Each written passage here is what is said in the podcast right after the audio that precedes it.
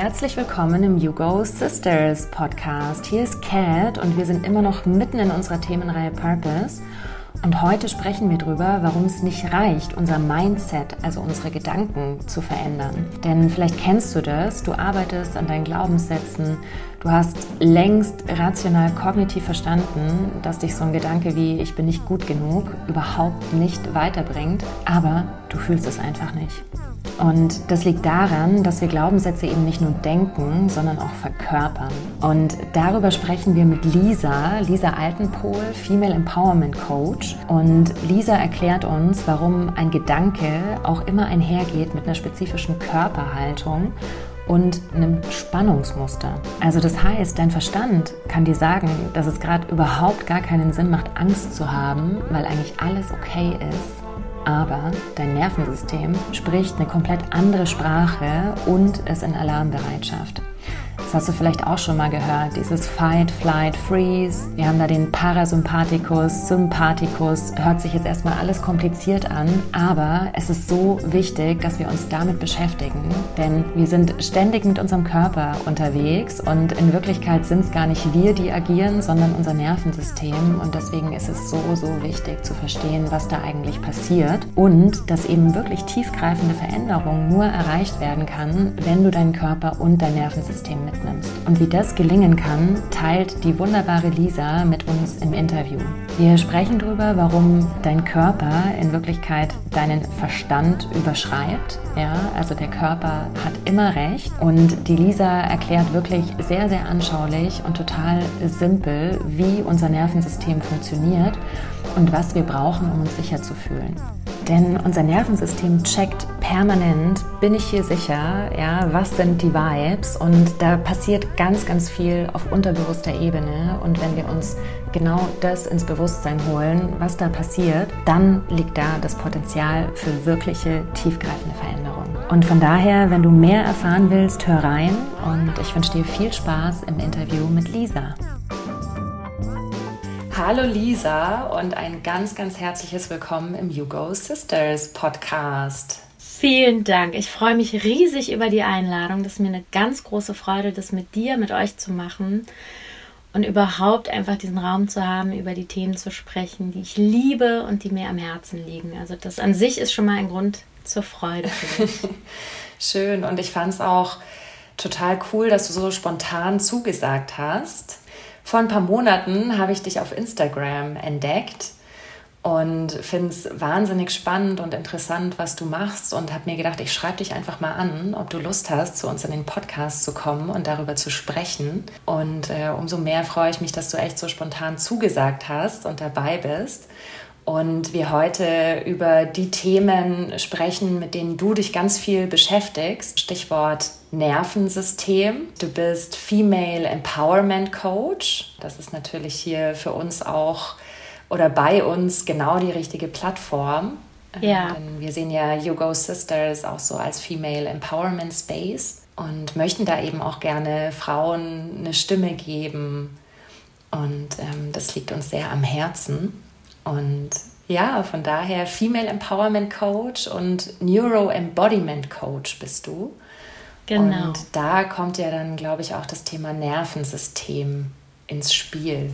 Ja.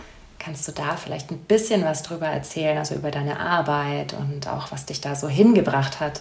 Super, super gerne.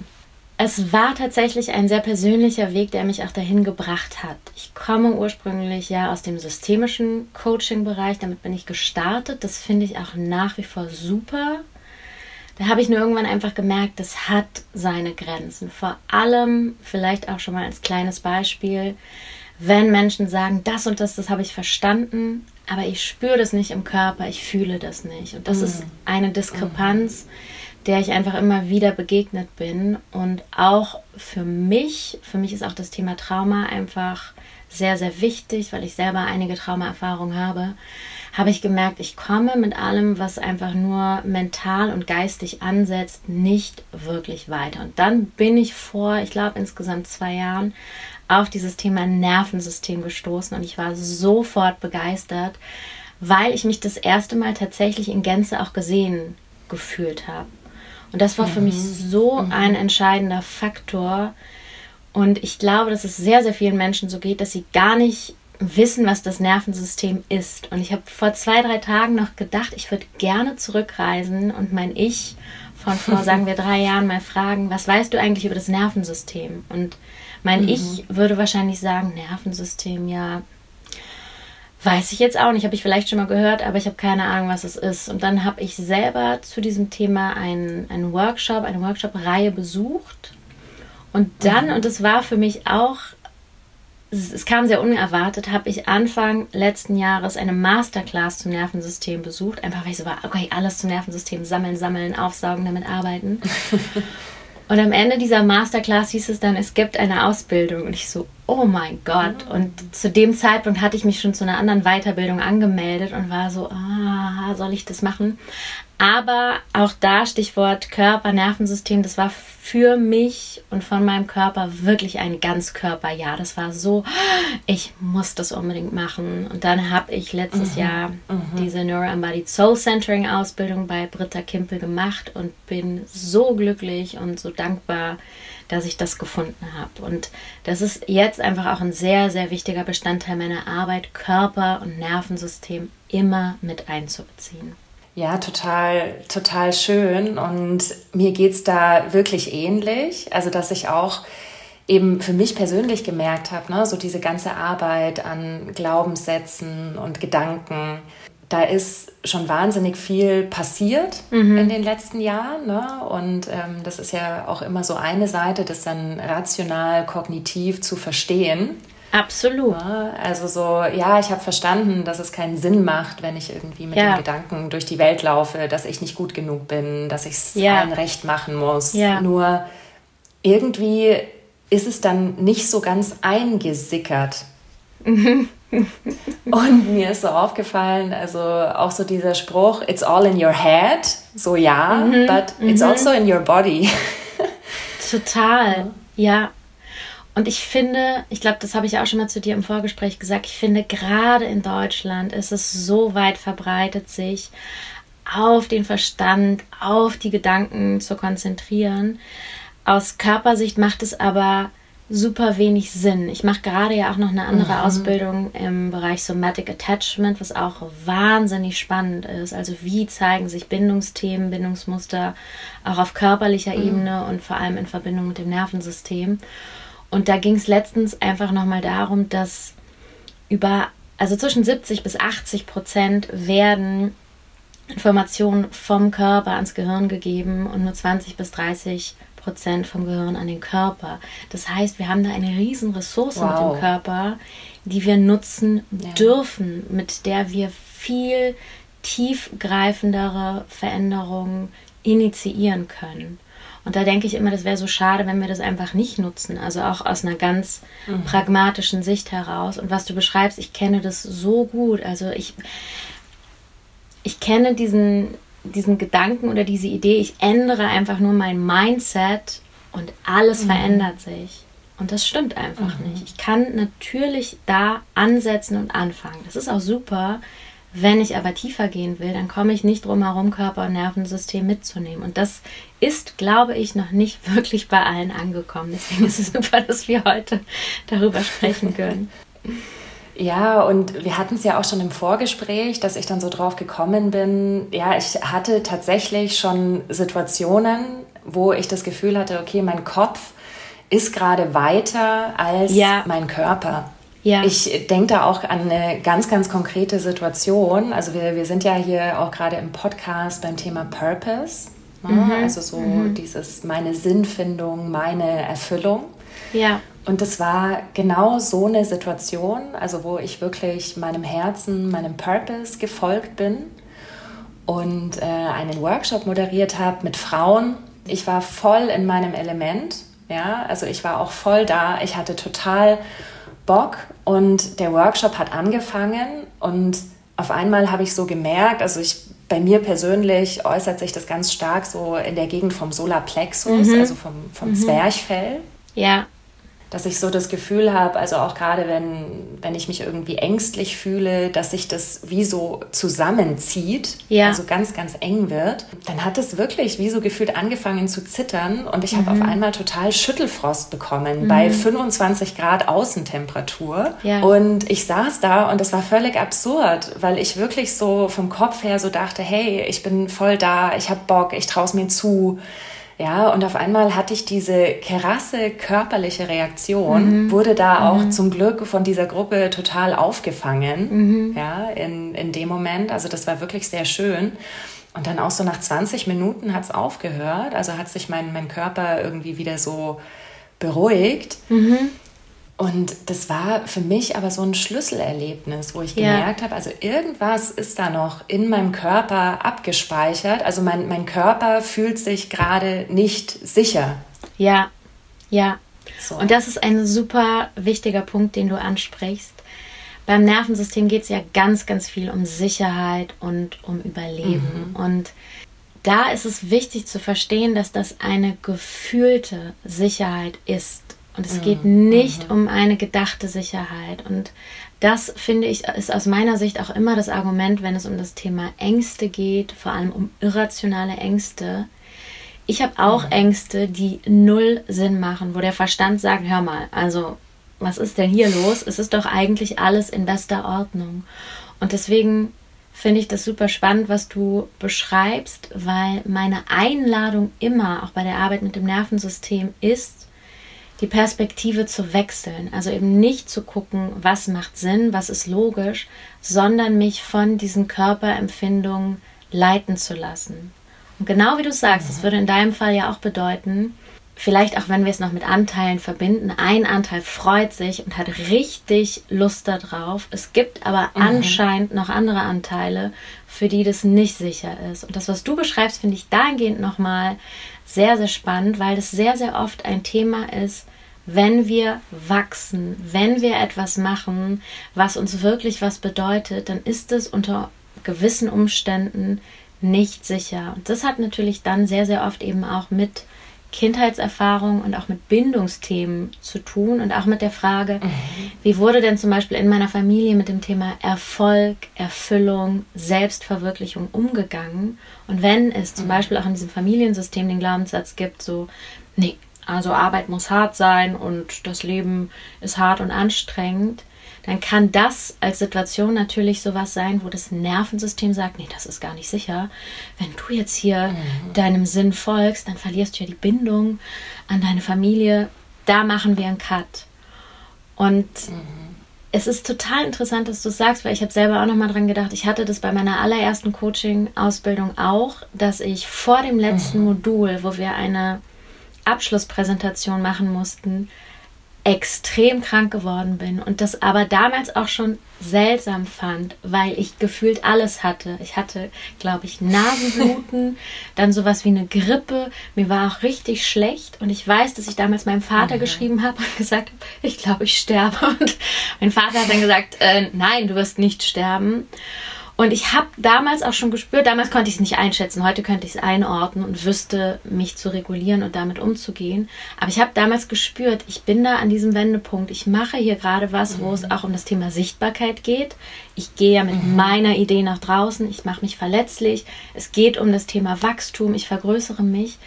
Da hat mein System mich komplett lahmgelegt und ich habe hin und her überlegt, ob ich jetzt zu diesem Abschlussmodul gehen soll und habe dann gesagt, doch, das ist dir so wichtig, du willst das und du gehst dahin. Und deswegen passt es so gut zu dem, was du gerade beschrieben hast. Ich kenne das auch mhm. und das mhm. war für mich auch eine sehr extreme Erfahrung, weil das so heftig mhm. war von der Intensität. Mhm. Das war jetzt kein Schnupfen, mhm. wo du sagst, naja, okay, sondern das war sehr, sehr extrem. Und das macht aber aus Nervensystemsicht total viel Sinn. Ja, ja, und für mich war es auch so schlimm, weil ich habe mich so ausgeliefert gefühlt mhm. in dem Moment. Ne? Also so, ich habe da, mein Körper reagiert mhm. und ich kann das nicht kontrollieren.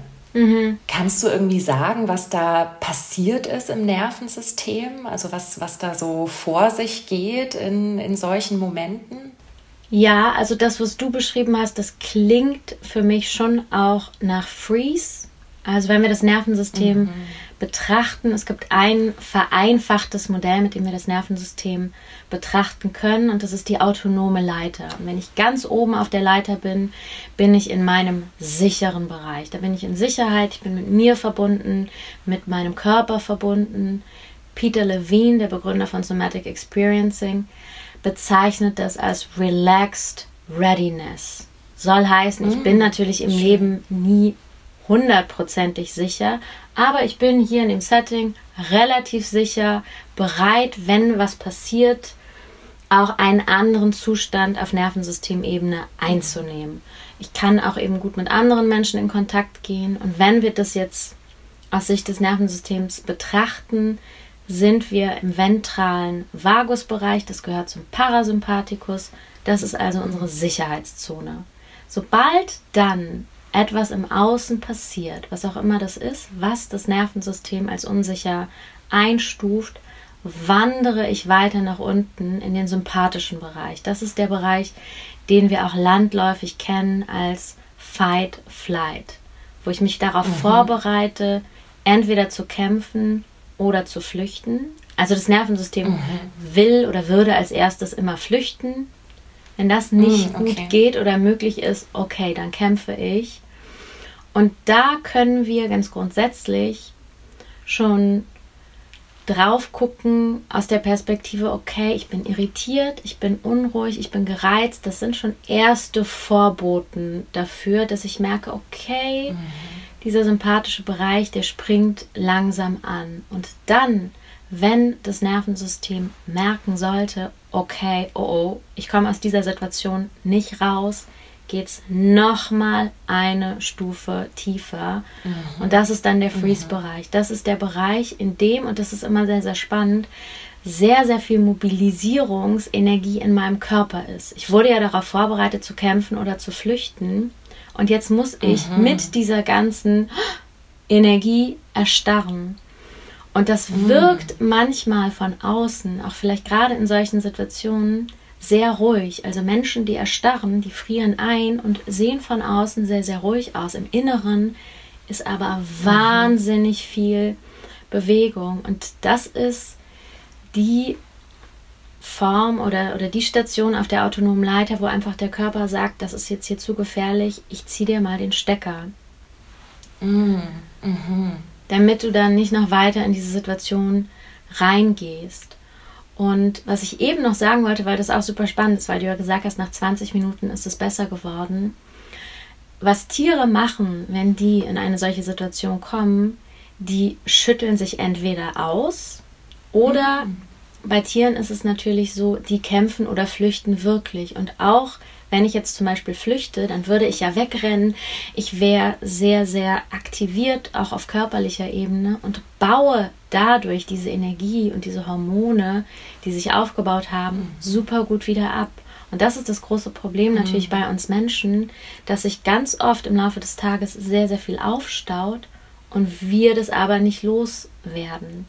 Und so wie du das beschrieben mhm. hast, dadurch, dass die Gruppe dich gut gehalten und getragen hat, das ist wie so eine Form von Koregulation. Also die sind ruhig, mhm. die sind entspannt, die geben dir einen sicheren Raum, um dann wieder runterzukommen. Und das ist auch grundsätzlich immer das Beste, was man machen kann, dass es diesen mhm. Raum gibt. Aber den gibt es natürlich sehr, sehr oft gesellschaftlich nicht. Den gibt es auch nicht auf der Arbeit. Ja.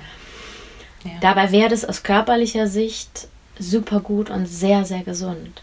Mhm. Ja, total. Also ich glaube, das ist genau das, was passiert ist in dem Moment. Also diese mhm. Co-Regulation, ne, die ja. mich dann irgendwie wieder zurückgebracht hat in so einen ja. sicheren Zustand. Ja. Und, und ich glaube auch, was du vorhin meintest mit dem Thema Erfolg und was da für Glaubenssätze sind aus der Familie, kollektiv ist es natürlich auch, ne, so ein Absolut. bestimmtes Erfolgsverständnis. Absolut. Und wenn ich so drüber nachdenke, eben, also diese Situation, hat komplett meinem bisherigen Erfolgsverständnis und Karriereverständnis ja. widersprochen, ne? Ja. Weil da kommt ja nichts dabei rum, so ja. nach dem Motto, ne? Ja, ja, ja.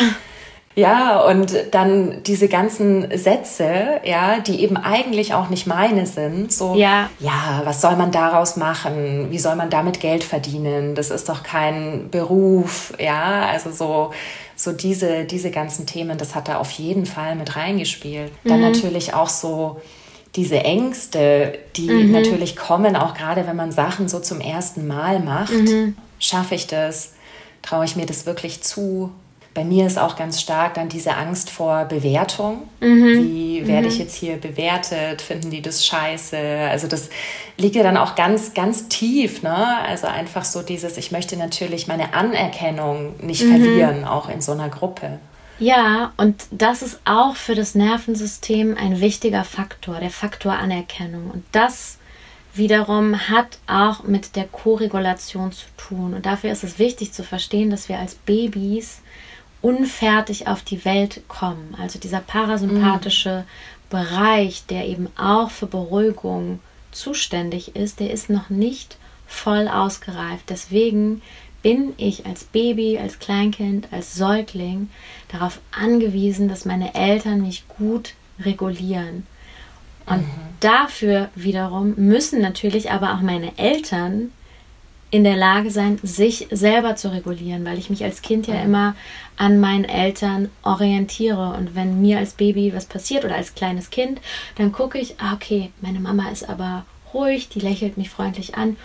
Okay, das ist nicht so schlimm. Wenn ich jetzt zum Beispiel eine Mutter habe, die mhm. sehr, sehr ängstlich ist und dann auch so, oh Gott, oh, was ist da passiert, dann wachse ich einfach auch schon in einem angstvollen Umfeld auf. Und je älter ich mhm. werde, desto wichtiger ist es eben auch, über dieses Kontaktsystem des, des Nervensystems diese Anerkennung zu erfahren. Wir sind aus Nervensystemsicht dafür gemacht, in Verbindung zu treten, mit anderen Menschen zu sein und uns auszutauschen. Dafür haben wir dieses Kontaktsystem, was evolutionsgeschichtlich noch relativ jung ist. Das haben wir erst seit 200 Millionen Jahren. Aber diese anderen Systeme, also das, was ich eben als untersten Punkt dieser autonomen mhm. Leiter beschrieben habe, das gibt es seit ungefähr 500 Millionen Jahren. Diesen wow. sympathischen Fight-Flight-Bereich seit 400 Millionen Jahren. Und deswegen ist es da so wichtig zu verstehen, dass wir uns natürlich auch an dem Verhalten anderer orientieren und immer gerne Teil der Gruppe sein wollen. Und das hat natürlich mhm. vor einigen tausend Jahren noch eine ganz andere Tragweite gehabt als heute, aber das steckt uns in den Genen, das steckt in unserem Körper auch dieser Wunsch, dazu zu gehören. Und wenn dann eine Situation kommt, wo gleich ganz, ganz viel stattfindet. Oh mein Gott, ich stelle meine eigenen Glaubenssätze mhm. in Frage, ich verlasse diesen Bereich, in dem ich mich bisher aufgehalten habe und ich gehe das Risiko ein, aus der Gruppe verstoßen zu werden, dann mhm. kann das natürlich sein, dass das einfach zu viel ist für das System, was dann sagt, stopp, ja. bis hierhin und nicht weiter. Ja, und ich meine, wenn du sagst, also der jüngste Teil des Nervensystems ist so um die 200 Millionen Jahre alt. Mhm. Also ich meine, das ist ja eine ganz schön lange Zeit. Mhm. Und das würde ja heißen, dass eigentlich unser Körper sich gar nicht so viel verändert hat. Also der ist eigentlich immer noch derselbe wie vor 200 Jahren, aber unsere Umwelt hat sich verändert, weil wir sind jetzt nicht mehr die Neandertaler. Ähm, jetzt ist es nicht mehr der Säbelzahntiger, der mich eben potenziell bedroht. Mhm. Jetzt ist es im Zweifel mein Handy oder ja. eine Präsentation, die ich halten muss. Der Körper kann das ja dann gar nicht so unterscheiden. Ne? Also für nee. den ist einfach Gefahr. Genau, der Körper kann das eben nicht unterscheiden. Und die Welt, in der wir leben, ist für unser Nervensystem letzten Endes zu schnell. Und da gibt es so viele Tendenzen mhm. auch, auch jetzt gerade in Großstädten, wenn wir so in Richtung oder in Richtung von Vereinzelung denken. Da findet so viel statt, was für unseren Körper und für unser Nervensystem überhaupt nicht gut ist. Und wir sind ja mhm. alle letzten Endes auch so reizüberflutet. Hier ist was, da ist was. Ich habe tausend Möglichkeiten und es überfordert natürlich auch das Nervensystem. Und gerade das mhm. ganze Thema Social Media, überhaupt das Thema medialer Konsum, ist für das Nervensystem Aufruhr ohne Ende. Da kann ich mich vergleichen, was Gift ist für das Nervensystem. Ich habe immer den Eindruck, oh Gott, überall ist ganz, ganz viel los. Ich muss mithalten. Und dann sorge ich, je nachdem, wie achtsam oder unachtsam ich diesen Konsum betreibe, selber ein Stück weit dafür, dass ich in diesen Fight-Flight-Modus komme. Mhm. Verstehe, ja. Ja, total. Also vergleichen, wie du sagst, ne? mhm. ne? oder dann auch irgendwie einfach wild rumscrollen, mhm. um mich nicht mit mir selber einfach mal hinzusetzen und mhm. das da sein zu lassen, was, was gerade da ist. Beim Nervensystem gibt es ja auch eine Basislinie. Also es gibt wie so eine mhm. Art Grundtemperatur, die ein Mensch hat. Und das Nervensystem, das ist ja auch das Positive daran, ist fähig zur Verwandlung, zur Veränderung und somit auch zur Heilung. Das ist die gute Nachricht jetzt nicht ganz vorneweg, aber die gute Nachricht mittendrin, dass diese Veränderung immer möglich ist, bedeutet aber auf anderer Ebene auch, wenn ich eben ein Leben lebe und weiter kultiviere, was extrem schnell ist, gewöhnt sich mein Nervensystem daran. Und dann kann es mhm. bedeuten, wenn Ruhe einkehrt, dass ich denke, oh, das ist total langweilig, ich fühle mich nicht lebendig, ich brauche diesen Kick. Weswegen es mhm. da wirklich wichtig ist, auch das eigene Leben mit Achtsamkeit zu betrachten und immer mal wieder mhm. so einen kleinen Check-in zu machen. Wo stehe ich denn? Wie ist denn meine Grundtemperatur? Okay, ich bin schon sehr schnell unterwegs. Ich schlafe sehr, sehr schlecht. Ich bin immer hochgelevelt. Mhm. Vielleicht muss ich die ein oder andere Stellschraube nochmal verändern. Ja, total. Und ich glaube, wir unterschätzen das auch wirklich. Ne? Mhm. Also vor allem unterschätzen wir, was auch die Umgebung mit uns macht, in der wir uns ja. befinden. Also ja. ob das jetzt die große Umgebung ist, im Sinne wohne ich in der Stadt oder in mhm. einer ruhigeren Ecke, ja, aber auch so die Umgebung im Kleinen. Also mhm. wenn ich auf die Arbeit gehe, in was für ein Team komme ich da rein ja. und was sind da für Vibes? Und genau dieses Thema Vibes, das wird mir auch immer klarer. Also das sind unsere Nervensysteme, die sich da begegnen. Ja. Und dann sind wir eben wirklich sehr feinfühlig. Mhm. Ja, und ich glaube, wir kennen das alle. Also wenn wir in irgendeine Situation reinkommen, mhm. in irgendeinen Raum und wir spüren sofort, was ist die Energie hier drin? Ja. Also ist es irgendwie angespannt ja. Mhm. oder ist es eher so spielerisch, kreativ? Im Endeffekt ist jedes Nervensystem ja die ganze Zeit so am Abchecken, so, ah, okay, ja. wie, wie ist der drauf, wie ist die drauf, bin ich hier sicher? Also das sind ja eigentlich diese Vibes, von denen wir sprechen. Ja, total. Und ähm, dafür gibt es ja lustigerweise einfach auch eine ganz biologische Erklärung, weil das habe ich manchmal den Eindruck, mhm. in manchen Kreisen vielleicht immer noch als esoterisch, spirituell oder was auch immer abgestempelt wird. Wenn ich zum Beispiel sage, ja. ich spüre, hier ist aber keine gute Stimmung oder was auch immer. Und das ist für mich auch wieder einfach die Einladung, mich dem hinzugeben. Denn die Wahrnehmung des Nervensystems bezeichnen wir als Neurozeption. Also da, wo wir im Englischen mhm. sagen würden, Perception, Perzeption ist einfach die reine Wahrnehmung, nimmt das Nervensystem mhm. auf einer viel feineren Ebene wahr, die auch unterhalb meiner Bewusstseinsschwelle liegt. Und das mhm. ist mhm. so ein wichtiger Punkt, weil der Verstand sagen kann, es macht keinen Sinn, Angst zu haben. Ich bin einfach nur im Büro und das Nervensystem mhm. ist in Alarmbereitschaft, weil das Nervensystem immer wieder auch abgleicht. Und wenn ich in letzter Zeit mehrere Erlebnisse bei der Arbeit hatte, die aufwühlend, aktivierend oder sehr, sehr unangenehm waren, dann speichert das Nervensystem das ab. Mein Kopf sagt vielleicht, nein, da ist nichts. Und das Nervensystem mhm. reagiert aber trotzdem darauf. Weswegen ich das total wichtig finde, immer zu gucken, was passiert auf dieser Ebene. Der Verstand kann sich ganz schnell in ganz viele Richtungen denken, die aber nicht unbedingt mhm. der Wahrheit entsprechen. Und das andere, ja. was du vorhin gesagt hast, das ist einfach der Punkt, dass unsere Nervensysteme immer im Austausch miteinander stehen. Mhm. So wie wir mhm. nicht nicht kommunizieren können, können auch die Nervensysteme nicht nicht kommunizieren, weil das unserer Sicherheit dient. Mhm. Genau wie du sagst, dieses mhm. Abtasten, Abchecken, okay, bin ich hier in Sicherheit. Und auch das geht wieder in eine sehr, sehr schöne heilsame Richtung, eben in Richtung mhm. Koregulation. Wenn ich ruhig und geerdet bin, kann ich den Raum für dich halten und du kannst runterfahren. Bedeutet aber auf anderer Ebene natürlich auch, wenn da fünf, sechs Leute sehr, sehr aktiviert sind und ich mhm. bin die einzige Person, die ruhig ist, wird es schwierig, das zu halten und was anderes zu etablieren.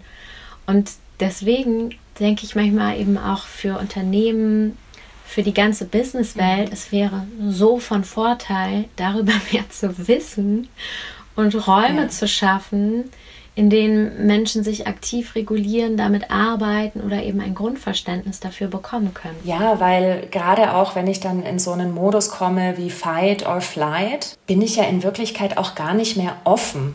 Ja, Überhaupt also ich habe ja wie so einen Tunnelblick. Ja. Also in ja. diesem Status entsteht ja nichts Neues, also Überhaupt keine nicht. neuen Ideen, Kreativität. Ja. Und ja, was, was kann ich meinem Nervensystem denn Gutes tun? Also wenn ich jetzt zum Beispiel in so eine Gruppe reinkomme, wo ich merke, so, oh, also hier ist irgendwie ganz viel Unruhe mhm. und Stress. Gibt es da eine Möglichkeit, wie ich mich da auch ein Stück weit abgrenzen kann und meinem Nervensystem eben vermitteln kann, hey, ist alles okay? Mhm. Also ich finde oder für mich bedeutet die Nervensystemarbeit schon auch immer eine Präventivarbeit. Soll heißen, was kann ich mhm. eben, mhm. was kann ich grundsätzlich für mich zu Hause einfach schon tun? Und was sind jetzt Sachen, die jede Person jeden Tag machen kann? Was für das Nervensystem jetzt ganz pragmatisch super ist, wir können ja mal den Tag chronologisch durchgehen, ist zum Beispiel mhm. morgens tatsächlich beim Duschen kalt zu duschen oder auch Wechselduschen an den Tag zu legen. Mhm. Kalt duschen ist wahrscheinlich für viele eine große Herausforderung, ist aber oh, super ja. gut. ja, ver verstehe ich sehr, sehr gut. Für mich war das nie was, aber seitdem ich weiß, dass das für das Nervensystem gut ist, liebe ich das, weil Wechselduschen natürlich mhm. wach machen auf eine gute Art und Weise und gleichzeitig den Vagusnerv stimulieren. Also das ist schon mal eine gute Möglichkeit, um in den Körper zu kommen. Dann mhm. irgendeine Form von Bewegung am Morgen zu finden. Und hier ist dann aber eben auch wieder die Frage, wo befinde ich mich aus diesem Grundzustand heraus? Ich war zum Beispiel mhm. sehr lange sehr in der Übererregung. Das ist auch das, wo ich manchmal immer noch wieder reinrutsche, weil ich da sehr, sehr lange war. Und mein Fehler damals war morgens direkt schon Kaffee und irgendwie Power-Yoga und das hat mich noch mal mehr mhm. hochgefahren. Also das heißt, wenn ich mhm. schon mal so eine Grundidee davon habe, bin ich eher in der Über- oder eher in der Untererregung, ist das sowieso immer mein Kompass. Aber grundsätzlich Bewegungseinheit am Morgen, entweder ruhiger, sowas wie Yin-Yoga, Tai Chi, Qigong, vielleicht auch einfach ein, ein leichtes Tanzen oder was anderes, um in den Körper zu kommen und mich mit dem mhm. Körper zu verbinden. Dann tatsächlich auch das Thema Kaffee.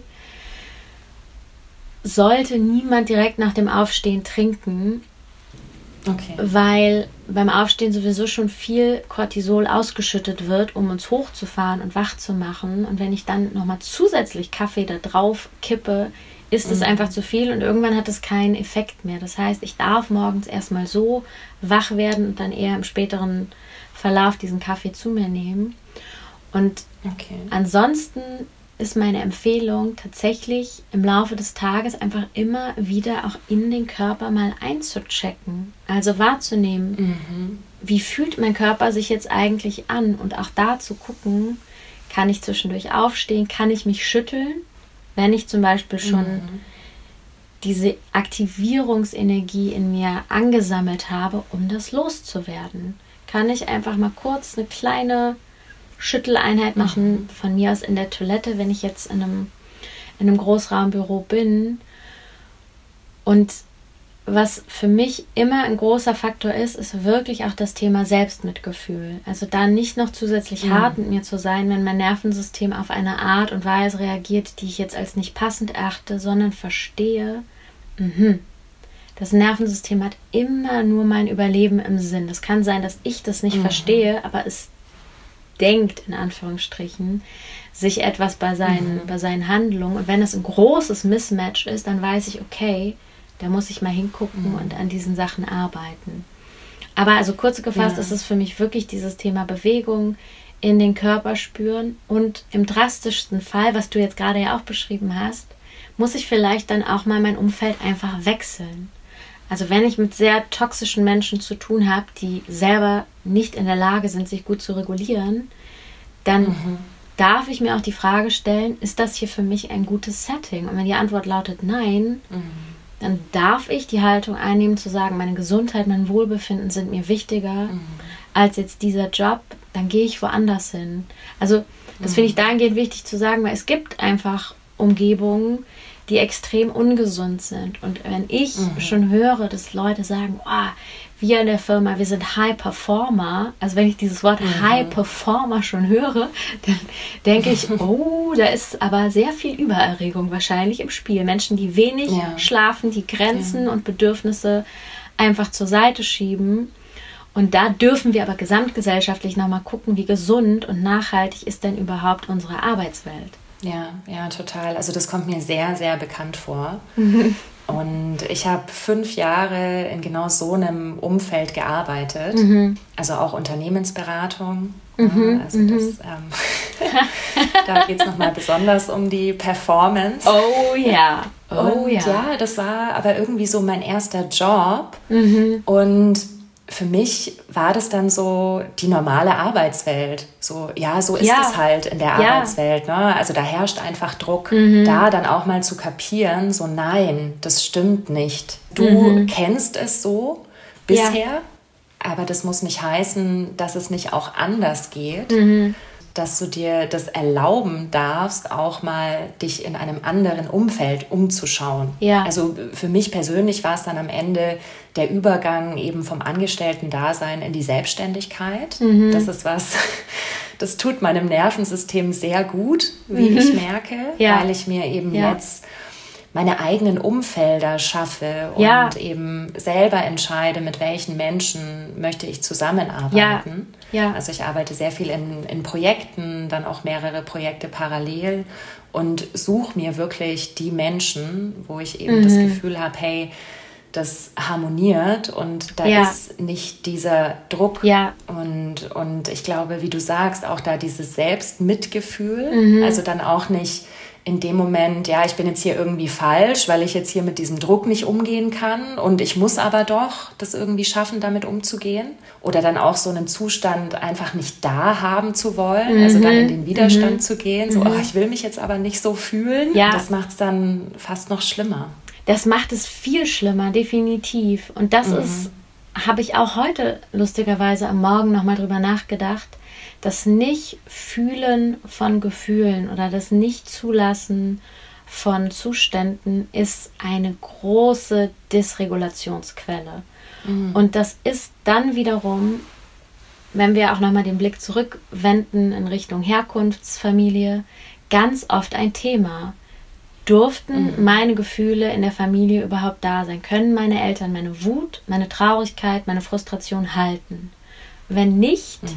werde ich auch später als erwachsene Person alles dafür tun, um das nicht zu spüren, weil ich das gar nicht kann. Mhm. Ich erlebe das mhm. so oft auch im Coaching, dass es immer darum geht, das will ich nicht, das soll weg.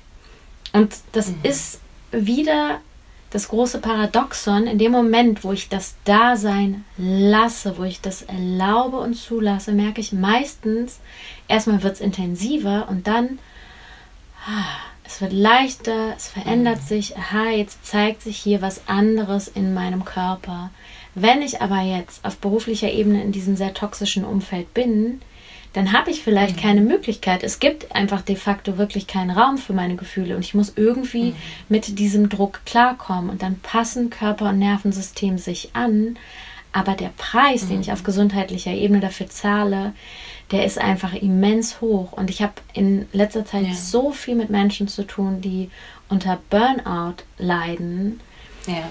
Ja. Dass ich echt bestürzt bin, weil ich denke, krass, das hat so viel mit diesen Strukturen zu tun, in denen wir leben und dass das gefördert wird. Dieses, oh, ich habe nur vier Stunden geschlafen und heute habe ich einen 18-Stunden-Tag und ich mache dies und ich mache das und brauche ich nicht. Und da sehe ich auch einfach wieder ein großes Selbstwertthema. Mein Selbstwert ist an die Leistung oh, gekoppelt. Ja. Und wenn mhm. ich die nicht bringe, wer bin ich denn jenseits der Leistung? Und Unternehmen profitieren davon, mhm. zu sagen, ich habe hier tolle Leute, die mhm. lasse ich bei mir ausbrennen, dann schmeiße ich, sehr drastisch formuliert, aber ist ja auch der Fall, dann lasse ich, also dann schmeiße ich sie weg und dann hole ich mir die nächste Person ran, die ja. freiwillig sich in dieses Hamsterrad begibt, weil wow, ich bin so stark, ich bin so toll, guck mal, was ich leisten kann. Und eine mhm. Freundin hat mir was geschickt, eine Studie, ich glaube aus Cambridge, wo es hieß, eigentlich sollten wir nur, das ist eine wirklich interessante Zahl, nur acht Stunden in der Woche arbeiten. sogar interessant. Das wäre mir persönlich auch zu wenig. Und dann hatte ich mit ihr ein kurzes Gespräch darüber. Und da ist mir auch nochmal aufgefallen, da sind wir beide uns, glaube ich, auch ähnlich. Naja, stimmt, es gibt Leute, die machen nicht das, was sie wirklich lieben und tun wollen, sondern die sind in einem unglücklichen Angestelltenverhältnis und dann sind wahrscheinlich selbst die acht Stunden noch zu viel. Ja. ja. Und das zeigt wieder, wie sehr das nicht zusammenpasst. Was brauchen Körper und Nervensystem? Uh, das ist nicht die Welt, in der wir leben. Und da eben auch zu nee. gucken, welche Stellschrauben kann ich selber verändern, um mir ein gesundes Leben zu erschaffen. Mhm. Ja, ja, total. Und also du, du hast ja auch bei Instagram, ähm, schreibst du ja tiefe Transformation im Einklang mit deinem Nervensystem. Mhm. Wie geht es denn dann vonstatten oder was ist denn da ein Weg? Also wenn ich jetzt eben mit einem Coaching-Thema zu mhm. dir komme, also wie, wie gehst du das an? Also dass, dass da eben auch eine Transformation im Nervensystem stattfindet. Mhm. Ich verbinde in meiner Arbeit tatsächlich auch die systemischen Ansätze, die ich schon habe oder diesen systemischen Bereich, aus dem ich auch komme. Also das heißt, dass es immer auch eine Ebene des Gesprächs gibt, um festzustellen, was ist mhm. denn jetzt hier überhaupt mein Thema? Das ist immer so der Einstieg, mhm. der erste Bereich. Und dann geht es ganz klar darum, in den Körper zu kommen. Und diese Methode, in der ich ausgebildet bin, da geht es sehr, sehr viel um dieses Spüren und Zulassen. Und alleine dadurch mhm. Setzen wir schon neue Impulse mhm. im Nervensystem. Und diese Methode, die ich gelernt habe, hat ein Modell, nach dem sie funktioniert. Das ist das Sein-Modell, was auch dahingehend so, so schön ist, weil es sehr, sehr viel ums Sein geht und nicht ums Tun. Mhm. Das ist aber tatsächlich mhm. eine Abkürzung für Spüren, Erlauben, Integrieren und Nähren. Und dieses Spüren und Erlauben mhm. ist ein super wichtiger Faktor. Erstmal in den Körper zu kommen, wahrzunehmen, wie geht es mir denn überhaupt. Dann zum jeweiligen Thema oder Anliegen auch in den Körper zu spüren, was zeigt sich denn mhm. da auf körperlicher Ebene. Und da arbeite ich sehr, sehr gern und sehr, sehr viel auch mit Metaphern, mit Bildern, mit einem Embodiment mhm. einer Metapher. Wir haben ein super Tool zum Thema Trigger-Dekonditionierung. Also da gibt es dann wieder ganz viele unterschiedliche Verzweigungen, wie es weitergehen kann. Aber es geht sehr darum, Kopf und Körper wieder zusammenzubringen weil ich das so, so oft erlebe, dass Coaches sagen, damit habe ich kein Problem. Das sagt aber der Kopf. Körper- Nervensystem sagen, doch, das ist ein großes Problem. Und dafür überhaupt dieses Bewusstsein zu erlangen und dann auf körperlicher Ebene anzusetzen. Und ein ganz wichtiges Tool dabei ist das Körperrezept, mit dem ich arbeite, weil es innerhalb mhm. einer Sitzung ganz oft einen Shift gibt. Einfach ein jetzt hat sich was gelöst, jetzt hat sich was verändert und dann gucken wir, mein Coach und ich gemeinsam, mit welcher Veränderung der Körperhaltung geht es einher. Und das ist dieser Zustand, den wir dann integrieren und nähren wollen, den es zu kultivieren gibt. Ich habe selber auch ein Körperrezept und das ist für mich so ein Geschenk, das gefunden zu haben, weil ich ganz oft mhm. in dieser für mich spezifischen Körperhaltung meine Meditation mache und das bringt mich mhm. sofort runter. Und je öfter ich diese Haltung und diesen Zustand praktiziere, desto leichter kann ich dann später auch in stressigen Situationen mhm. mich einfach sehr, sehr schnell runterfahren. Und mhm. Deswegen ist es für mich oder mein persönliches Anliegen dabei, ist immer einen Raum der Sicherheit zu schaffen, in dem meine Coaches, meine Klienten sich so erfahren können, wie sie sind. Also auch einen wertfreien mhm. Raum, wo alles an Ängsten, Wut, was auch immer das ist, da sein darf. Und das ist auch etwas, was sehr, sehr oft unterschätzt wird. Dieses Holding Space, ich gebe dir Raum, mhm.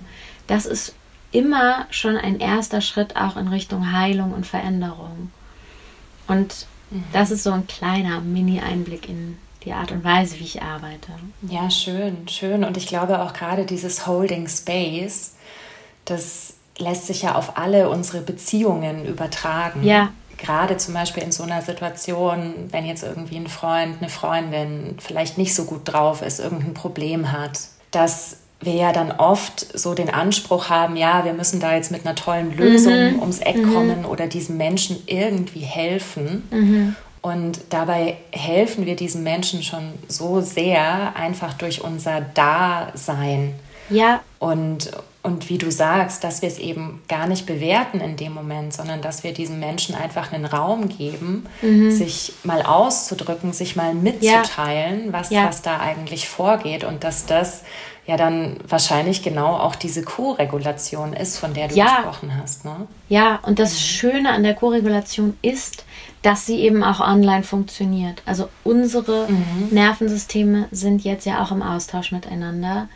Und mhm. Koregulation hat sehr, sehr viel damit zu tun, dass ich als Coach maximal reguliert in diese Sitzung reingehe. Dafür muss ich natürlich, weiß ich auch wissen, wie kann ich mich gut regulieren, wie kann ich mich, mit Regulation ist in dem Kontext tatsächlich gemeint, wie kann ich mich in diesen ventralen Vagusbereich bringen, in diesen Bereich, in dem mhm. ich offen, verbunden, entspannt bin, alle Ressourcen, meine Intuition, meine Kreativität zur Verfügung habe.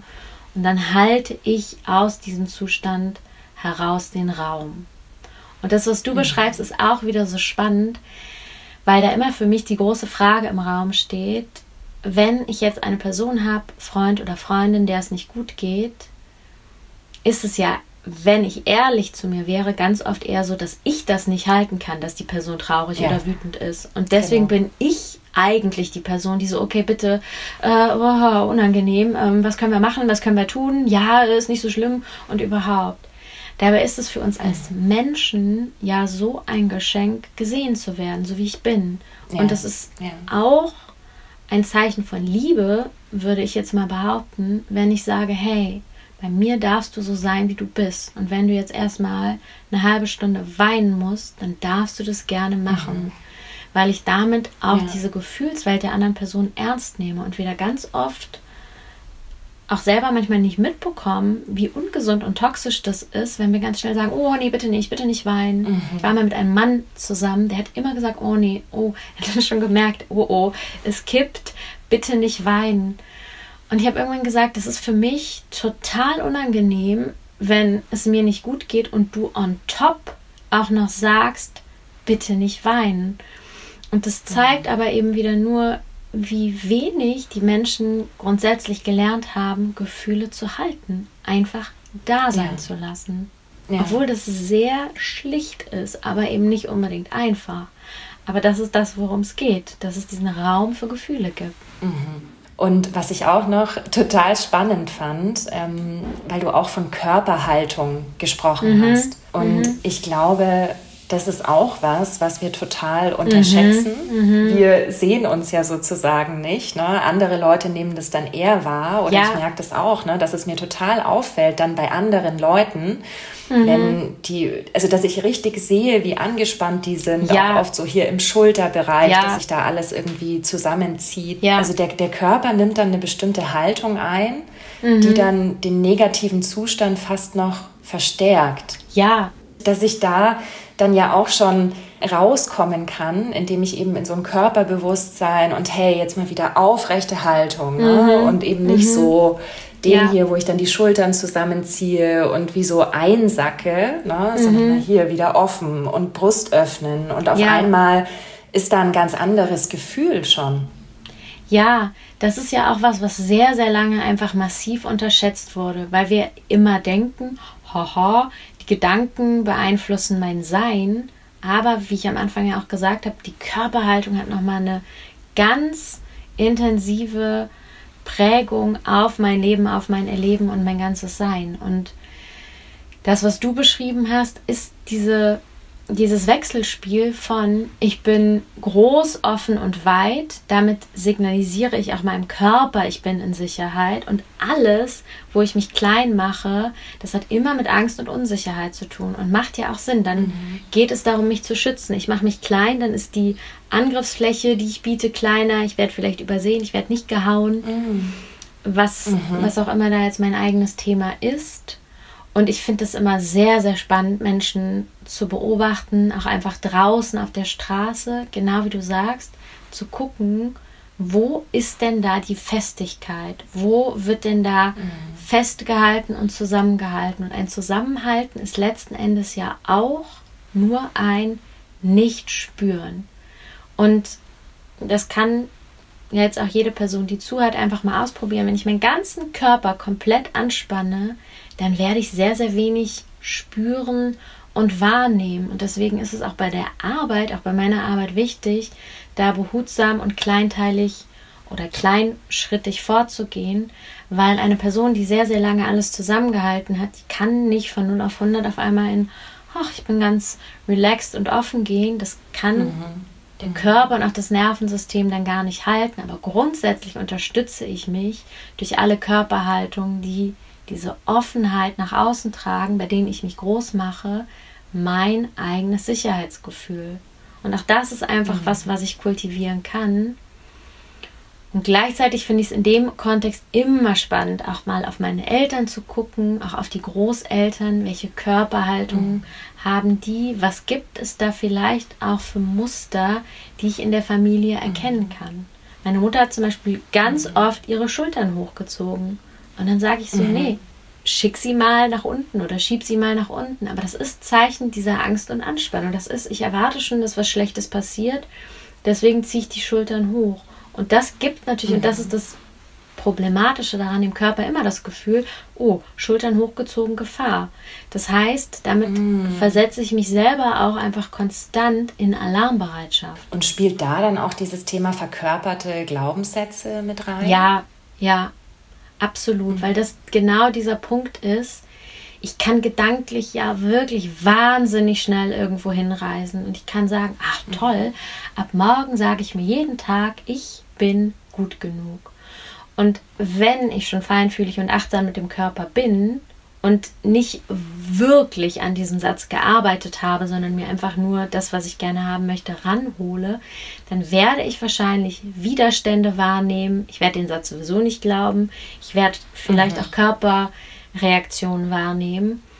Und dann geht es immer darum, also in der Tiefe an diesem Satz zu arbeiten und über diese Körperarbeit zu einer neuen Haltung und einem neuen Satz zu kommen der vielleicht auch mhm. erstmal kein Satz ist, der super toll ist, wie ich bin super wertvoll, sondern ich bin okay. Also auch als, als mhm. Zwischenschritt mhm. zum Beispiel.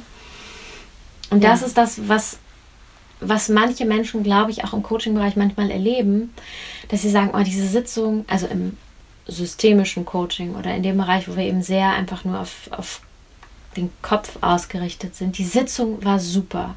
Ich hatte tolle Erkenntnisse. Ich gehe mit einem Hochgefühl daraus.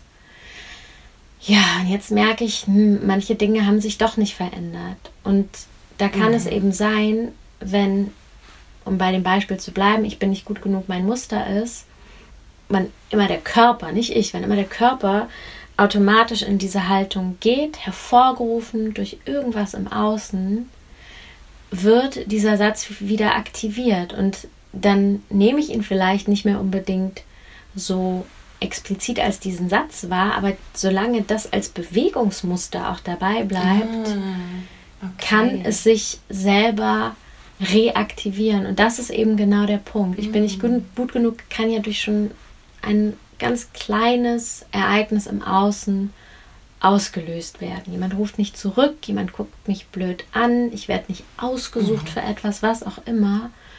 Und da ist ja. der Körper dann schneller als der Geist, dass er instinktiv diese Haltung oder Reaktion einnimmt. Mhm. Und das ist eben der Punkt, mhm. wo wir auch auf körperlicher Ebene ein gesundes Gegengewicht oder eine neue Haltung etablieren wollen. Ja, ja, das finde ich total ja. spannend. Also, dass wir sozusagen mit unserem Körper oder mit einer bestimmten Reaktion so einen negativen Glaubenssatz aktivieren, mhm. fast schon. Und die spielen sich ja dann gegenseitig die Bälle zu. Mal mhm. ist da der Satz und dann mhm. kommt das andere, mal ist da die Körperreaktion, dann kommt der Satz. Das ist dann wie so ein Ping-Pong-Spiel. Und wenn ich da mhm. nur eine Variable nicht richtig oder nicht nachhaltig verändere, dann bleibt die andere aber dennoch bestehen. Und das ist das, mhm wo ich immer diesen ganzheitlichen Blick anwende, um einfach auf alles zu gucken. Ja, verstehe, verstehe. Und ein Gedanke, der mir jetzt noch kommt, das hast du ganz eingangs gesagt, dass du dich ja auch viel mit Trauma beschäftigst. Mhm. Und ich habe das Gefühl, Trauma ist so ein Wort, das auch so eine bestimmte Konnotation wieder mhm. hat, ja. Und das ist so diese Vorstellung, das ist irgendwas total Schlimmes, was mir da passiert ist in meiner Kindheit. Mhm. Ja, also wirklich, ich sage jetzt mal irgendwelche Misshandlungserfahrungen oder was auch immer. Und wie, wie siehst du das? Also was, wie, wie beschreibst du das Trauma? Also das Wort selber kommt ja aus dem Griechischen und bedeutet einfach nur Wunde oder Verletzung, was ich schon mal total gut finde. Ach, echt? Ja, Mhm. Mhm. Das schon mal dem diese Kraft zu nehmen, weil das ist genau wie du sagst, es hat eine große Kraft für viele Leute ist es so ein oh Gott, sie hat dieses Wort gesagt. Mhm. Für mich ist das auch gerade aus Nervensystem-Sicht einfach eine gesunde Reaktion. Da ist etwas im Außen, was auch mhm. immer das ist, was überwältigend ist. Wir bezeichnen Trauma ja auch als zu viel, zu schnell, zu plötzlich. Und mhm. das heißt, Körper und Nervensystem kommen auf eine gewisse Art und Weise nicht hinterher und erschaffen daraus eine, eine Reaktion darauf. Und ich finde, wenn wir das so betrachten, nimmt es dem Ganzen schon mal diese Wucht, weil es einfach einen Vorgang beschreibt. Hier bin ich, da mhm. ist was im Außen, das ist die Reaktion darauf. Und ich sage das sehr, sehr gerne, weil ich das total gut finde. Peter Levine sagt dazu auch, Trauma liegt im Nervensystem und nicht im mhm. Ereignis. Das heißt, Trauma ist grundsätzlich höchst individuell. Das können wir bei Geschwistern mhm. sehen, das können wir sehen bei Menschen, die derselben Situation ausgesetzt waren. Was für mich mhm. traumatisch ist, kann für dich nichts sein und andersherum. Und deswegen finde ich da grundsätzlich diese Betrachtung einfach wichtig zu sagen, ich spreche das auch niemandem ab. Ich weiß nicht, was andere Menschen erlebt haben und ich erlaube mir auch kein Urteil darüber, dass ich sage, naja gut, das war jetzt aber nicht so schlimm. Ich weiß nicht, was das in der Person und in dem mhm. Nervensystem ausgelöst hat. Das ist das eine. Und das andere für mich ist einfach die Betrachtung. Ich habe mich sehr viel auch mit dem Thema Kriegsenkel befasst, also mit transgenerationalem mhm. Trauma. Und jetzt klar, auch in der Somatic Attachment Therapy Ausbildung geht es sehr, sehr viel auch um Bindung und wie das über Generationen weitergegeben wird. Ich bin der Auffassung, dass wir in einer traumatisierten Gesellschaft leben. Und das Problem mhm. dabei ist, dass das viele Leute nicht wissen und mitbekommen und denken, ja. so wie du, das ist das perfekte Beispiel dafür, oh, ich kenne nur diese Art von Arbeit, weil das ist mein erster Job. Das ist wohl normal. Das ist wohl überall so. Und es gibt einfach so, so viele Menschen, die nicht mit ihrem Körper in Kontakt sind und die denken, mhm. oh, das ist normal. Oh, da kann man reinspüren. Oh, da, da zeigt sich was. Das wissen ganz viele nicht. Und das ist für mich auch nochmal ein großes mhm. Thema, weil wir in Strukturen leben, geschaffen von Menschen, die unverarbeitetes Trauma in sich tragen und Strukturen, die das aufrechterhalten und fördern, mhm. indem wir diese Leistungsgesellschaft, diese Leistungskultur weiter vorantreiben und indem es beispielsweise als unprofessionell gilt, bei der Arbeit zu weinen oder zu sagen, ich bin überfordert, ich komme nicht hinterher, dass wir das als Schwäche auslegen. Mhm. Und es ist eigentlich ein Zeichen von Gesundheit zu sagen, ich bin überfordert, dann bräuchte es eine Person im Außen, die sagt, das sehe ich wir müssen sofort gucken, was wir dagegen tun können. Was brauchst du? Mach eine Pause, was auch immer. Und mhm. das ist ja so ein Thema, auch gerade im beruflichen, ganz oft. Mhm. Hey, ich bin total cool, locker und entspannt. Authentizität ist auch ein super trendy Wert. Und gleichzeitig darf ich aber mein Schutzschild nicht runterlassen und nicht zeigen, was wirklich in mir los ist. Ja. Und ja. deswegen finde ich beim Thema Trauma, finde ich es total wichtig, darüber zu sprechen, mit einer gewissen Leichtigkeit darüber zu sprechen, um zu sagen, hey, das mhm. ist ein mhm. Thema, wenn wir ehrlich sind, das geht uns alle was an. Als Frauen ja, ist es ja. nochmal ein anderes Thema, wenn wir dann in wirklich mhm größere Abgründe uns begeben, auch zum Thema sexuelle Gewalt, da sind Frauen ja einfach nochmal mhm. prozentual mehr von betroffen. Aber das fängt schon bei kleinen Sachen ja. an. Ich kann auch ein Trauma haben, weil meine Eltern sich sehr, sehr viel gestritten haben, weil zu Hause kein guter Raum für mich war. Je nachdem, wie massiv das ist, habe ich vielleicht ein Entwicklungstrauma. Also da sehe ich ja. einfach einen großen Nachholbedarf auch an Wissen, was ist Trauma überhaupt? Das ist eine Überforderung meines Systems und dann findet es eine adäquate Reaktion darauf. So schlicht ja. ist es auf eine gewisse ja. Art und Weise. Ja, ich finde das total schön. Also das bringt sofort so eine Erleichterung mhm. und nimmt dem Ganzen auch irgendwie so den Schrecken. Mhm. Ja, ich habe so das Gefühl, auch wenn ich so rausschaue in die Welt, also wir beschäftigen uns ja seit geraumer Zeit wirklich viel mit Glaubenssätzen, mhm. ja, von wegen das innere Kind, das Kind mhm. in dir muss Heimat finden. Mhm. Und ja, ich fände es total schön, wenn sich das dann jetzt einfach fortführt mhm. mit der Arbeit mit dem Nervensystem und dass wir ja. jetzt eben vielleicht sagen können, hey, also wir haben es jetzt eben gedanklich vom Mindset her, haben wir echt schon viel verstanden. Ja. Und wenn wir jetzt wirklich was verändern möchten, dann geht es darum, jetzt auch mal auf unseren Körper zu schauen und ja. uns dann auch letztendlich mit ihm zu befreunden. Ja, ja.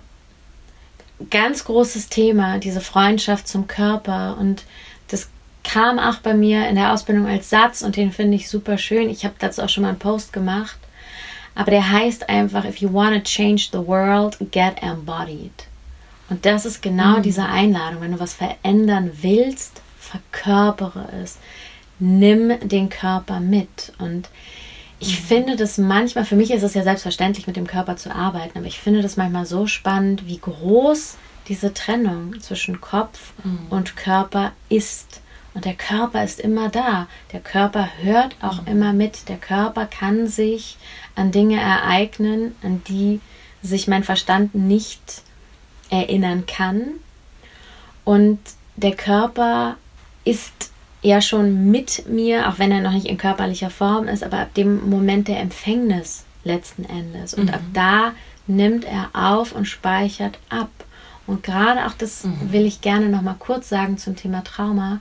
In dem Moment, wo ich was Traumatisches erlebe, wird auch der, der präfrontale Kortex, also der Bereich, der für dieses logische Denken, Verstand, Zusammenhänge erkennen zuständig ist, ausgeschaltet.